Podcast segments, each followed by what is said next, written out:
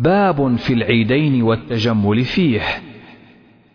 حدثنا أبو اليمان قال أخبرنا شعيب عن الزهري قال أخبرني سالم بن عبد الله أن عبد الله بن عمر قال أخذ عمر جبة من استبرق تباع في السوق فأخذها فأتى رسول الله صلى الله عليه وسلم فقال يا رسول الله ابتع هذه تجمل بها للعيد والوفود. فقال له رسول الله صلى الله عليه وسلم إنما هذه لباس من لا خلاق له فلبث عمر ما شاء الله أن يلبث ثم أرسل إليه رسول الله صلى الله عليه وسلم بجبة ديباج فأقبل بها عمر فأتى بها رسول الله صلى الله عليه وسلم فقال يا رسول الله إنك قلت إنما هذه لباس من لا خلاق له. وأرسلت إلي بهذه الجبة. فقال له رسول الله صلى الله عليه وسلم تبيعها أو تصيب بها حاجتك. باب الحراب والدرق يوم العيد. حدثنا أحمد قال حدثنا ابن وهب قال أخبرنا عمرو أن محمد بن عبد الرحمن الأسدي حدثه عن عروة عن عائشة قالت دخل علي رسول الله صلى الله عليه وسلم وعندي جاريتان تغنيان بغناء بعاث.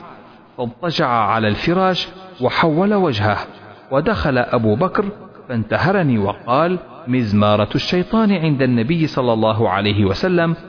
فأقبل عليه رسول الله صلى الله عليه وسلم فقال دعهما. فلما غفل غمزتهما فخرجتا. وكان يوم عيد يلعب السودان بالدرق والحراب. فإما سألت النبي صلى الله عليه وسلم وإما قال تشتهين تنظرين؟ فقلت نعم. فأقامني وراءه خدي على خده وهو يقول دونكم يا بني أرفدة. حتى إذا مللت قال حسبك. قلت نعم. قال فاذهبي. باب سنة العيدين لأهل الإسلام. حدثنا حجاج قال حدثنا شعبة قال أخبرني زبيد قال سمعت الشعبي عن البراء قال سمعت النبي صلى الله عليه وسلم يخطب فقال إن أول ما نبدأ من يومنا هذا أن نصلي ثم نرجع فننحر فمن فعل فقد أصاب سنتنا. حدثنا عبيد بن إسماعيل قال حدثنا أبو أسامة عن هشام عن أبيه عن عائشة رضي الله عنها قالت دخل أبو بكر وعندي جاريتان من جوار الأنصار تغنيان بما تقاولت الأنصار يوم بعاث قالت وليستا بمغنيتين فقال أبو بكر أمزامير الشيطان في بيت رسول الله صلى الله عليه وسلم وذلك في يوم عيد فقال رسول الله صلى الله عليه وسلم يا أبا بكر إن لكل قوم عيدا وهذا عيدنا. باب الأكل يوم الفطر قبل الخروج. حدثنا محمد بن عبد الرحيم حدثنا سعيد بن سليمان قال حدثنا هشيم قال أخبرنا عبيد الله بن أبي بكر بن أنس عن أنس قال كان رسول الله صلى الله عليه وسلم لا يغدو يوم الفطر حتى يأكل تمرات وقال مرجأ بن رجاء حدثني عبيد الله. قال حدثني أنس عن النبي صلى الله عليه وسلم ويأكلهن وترا. باب الأكل يوم النحر. حدثنا مسدد قال حدثنا إسماعيل عن أيوب عن محمد عن أنس قال قال النبي صلى الله عليه وسلم من ذبح قبل الصلاة فليعد. فقام رجل فقال هذا يوم يشتهى فيه اللحم وذكر من جيرانه فكأن النبي صلى الله عليه وسلم صدقه. قال وعندي جذعة أحب إلي من شاتي لحم. فرخص له النبي صلى الله عليه وسلم فلا أدري أبلغت الرخصة من سواه أم لا. حدثنا عثمان قال حدثنا جرير عن منصور عن الشعبي عن البراء بن عازب رضي الله عنهما قال خطبنا النبي صلى الله عليه وسلم يوم الأضحى بعد الصلاة فقال من صلى صلاتنا ونسك نسكنا فقد أصاب النسك ومن نسك قبل الصلاة فإنه قبل الصلاة ولا نسك له.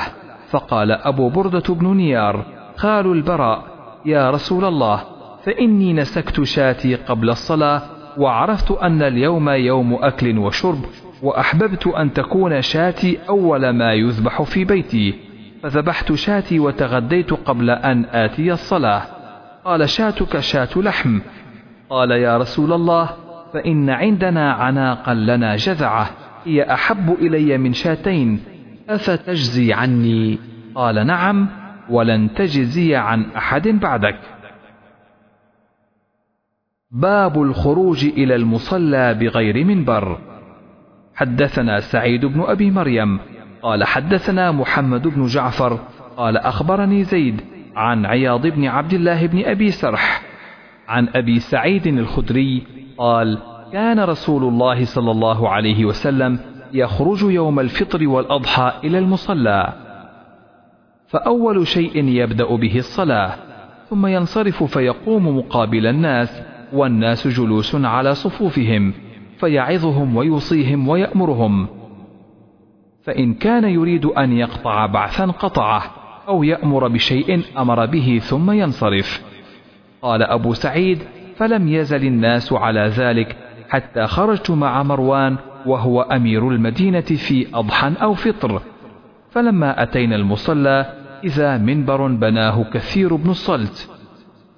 فإذا مروان يريد أن يرتقيه قبل أن يصلي فجبذت بثوبه فجبذني فارتفع فخطب قبل الصلاة فقلت له غيرتم والله فقال أبا سعيد قد ذهب ما تعلم فقلت ما أعلم والله خير مما لا أعلم فقال إن الناس لم يكونوا يجلسون لنا بعد الصلاة فجعلتها قبل الصلاة. باب المشي والركوب إلى العيد بغير أذان ولا إقامة. حدثنا إبراهيم بن المنذر قال حدثنا أنس عن عبيد الله عن نافع عن عبد الله بن عمر أن رسول الله صلى الله عليه وسلم كان يصلي في الأضحى والفطر ثم يخطب بعد الصلاة. حدثنا إبراهيم بن موسى قال أخبرنا هشام أن ابن جريج أخبرهم قال أخبرني عطاء عن جابر بن عبد الله قال سمعته يقول إن النبي صلى الله عليه وسلم خرج يوم الفطر فبدأ بالصلاة قبل الخطبة. قال وأخبرني عطاء أن ابن عباس أرسل إلى ابن الزبير في أول ما بويع له إنه لم يكن يؤذن بالصلاة يوم الفطر إنما الخطبة بعد الصلاة. وأخبرني عطاء عن ابن عباس وعن جابر بن عبد الله قال لم يكن يؤذن يوم الفطر ولا يوم الأضحى. وعن جابر بن عبد الله قال سمعته يقول إن النبي صلى الله عليه وسلم قام فبدأ بالصلاة ثم خطب الناس بعد. فلما فرغ نبي الله صلى الله عليه وسلم نزل فأتى النساء فذكرهن وهو يتوكأ على يد بلال. وبلال باسط ثوبه يلقي فيه النساء صدقة. قلت لعطاء أترى حقا على الإمام الآن أن يأتي النساء فيذكرهن حين يفرغ؟ قال إن ذلك لحق عليهم وما لهم ألا يفعلوا. باب الخطبة بعد العيد. حدثنا أبو عاصم قال أخبرنا ابن جريج قال أخبرني الحسن بن مسلم عن طاووس عن ابن عباس قال شهدت العيد مع رسول الله صلى الله عليه وسلم وأبي بكر وعمر وعثمان رضي الله عنهم فكلهم كانوا يصلون قبل الخطبة. حدثنا يعقوب بن إبراهيم قال حدثنا أبو أسامة قال حدثنا عبيد الله عن نافع عن ابن عمر قال كان رسول الله صلى الله عليه وسلم وأبو بكر وعمر رضي الله عنهما يصلون العيدين قبل الخطبة.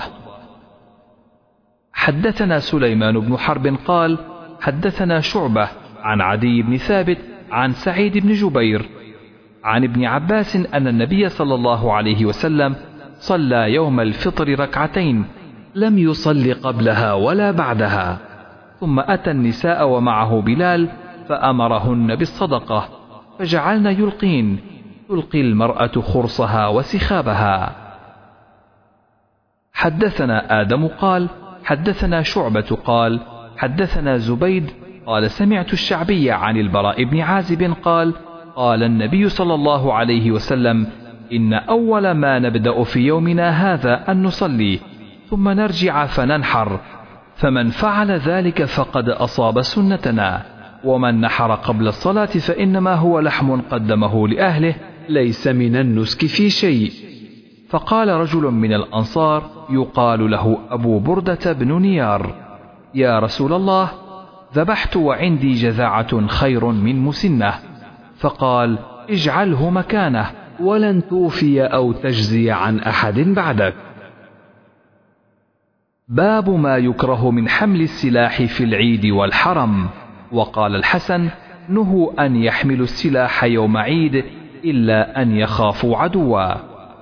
حدثنا زكريا بن يحيى أبو السكين قال حدثنا المحاربي قال حدثنا محمد بن سوقة عن سعيد بن جبير قال كنت مع ابن عمر حين أصابه سنان الرمح في أخمص قدمه فلزقت قدمه بالركاب فنزلت فنزعتها وذلك بمنى فبلغ الحجاج فجعل يعوده فقال الحجاج لو نعلم من أصابك. فقال ابن عمر أنت أصبتني. قال وكيف؟ قال حملت السلاح في يوم لم يكن يحمل فيه وأدخلت السلاح الحرم ولم يكن السلاح يدخل الحرم. حدثنا أحمد بن يعقوب قال حدثني إسحاق بن سعيد بن عمرو بن سعيد بن العاص عن أبيه قال دخل الحجاج على ابن عمر وأنا عنده فقال كيف هو؟ فقال صالح. فقال من أصابك؟ قال أصابني من أمر بحمل السلاح في يوم لا يحل فيه حمله يعني الحجاج. باب التبكير إلى العيد. وقال عبد الله بن بسر إن كنا فرغنا في هذه الساعة وذلك حين التسبيح. حدثنا سليمان بن حرب قال حدثنا شعبة عن زبيد عن الشعبي عن البراء قال خطبنا النبي صلى الله عليه وسلم يوم النحر. قال إن أول ما نبدأ به في يومنا هذا أن نصلي ثم نرجع فننحر. فمن فعل ذلك فقد أصاب سنتنا. ومن ذبح قبل أن يصلي فإنما هو لحم عجله لأهله. ليس من النسك في شيء. فقام خالي أبو بردة بن نيار فقال يا رسول الله أنا ذبحت قبل أن أصلي. وعندي جذعة خير من مسنة. قال اجعلها مكانها. أو قال اذبحها ولن تجزي جذعة عن أحد بعدك. باب فضل العمل في أيام التشريق. وقال ابن عباس واذكروا الله في أيام معلومات أيام العشر والأيام المعدودات أيام التشريق. وكان ابن عمر وأبو هريرة يخرجان إلى السوق في أيام العشر يكبران ويكبر الناس بتكبيرهما. وكبر محمد بن علي خلف النافلة. حدثنا محمد بن عرعرة قال حدثنا شعبة عن سليمان عن مسلم البطين عن سعيد بن جبير عن ابن عباس عن النبي صلى الله عليه وسلم أنه قال ما العمل في أيام العشر؟ أفضل من العمل في هذه. قالوا ولا الجهاد. قال ولا الجهاد إلا رجل خرج يخاطر بنفسه وماله فلم يرجع بشيء. باب التكبير أيام منى وإذا غدا إلى عرفة. وكان عمر رضي الله عنه يكبر في قبته بمنى فيسمعه أهل المسجد فيكبرون ويكبر أهل الأسواق حتى ترتج منا تكبيرا.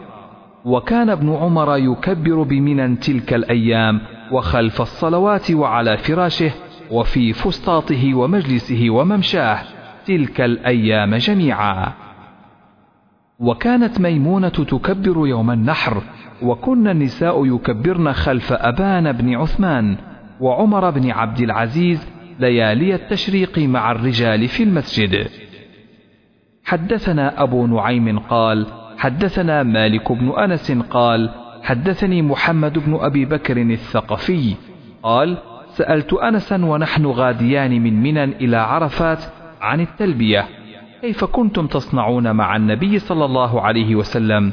قال كان يلبي الملبي لا ينكر عليه ويكبر المكبر فلا ينكر عليه. حدثنا محمد حدثنا عمر بن حفص قال حدثنا أبي عن عاصم عن حفصة عن أم عطية قالت كنا نؤمر أن نخرج يوم العيد حتى نخرج البكر من خدرها حتى نخرج الحيض فيكن خلف الناس فيكبرن بتكبيرهم ويدعون بدعائهم يرجون بركة ذلك اليوم وطهرته. باب الصلاة إلى الحربة يوم العيد. حدثنا محمد بن بشار قال حدثنا عبد الوهاب قال حدثنا عبيد الله عن نافع عن ابن عمر أن النبي صلى الله عليه وسلم كان تركز الحربة قدامه يوم الفطر والنحر ثم يصلي. باب حمل العنزة أو الحربة بين يدي الإمام يوم العيد. حدثنا إبراهيم بن المنذر قال حدثنا الوليد قال حدثنا أبو عمرو قال أخبرني نافع عن ابن عمر قال كان النبي صلى الله عليه وسلم يغدو إلى المصلى والعنزة بين يديه تحمل وتنصب بالمصلى بين يديه فيصلي إليها. باب خروج النساء والحيض إلى المصلى. حدثنا عبد الله بن عبد الوهاب قال حدثنا حماد عن أيوب عن محمد عن أم عطية قالت أمرنا أن نخرج العواتق وذوات الخدور. وعن أيوب عن حفصة بنحوه وزاد في حديث حفصة قال أو قالت العواتق وذوات الخدور ويعتزلن الحيض المصلى.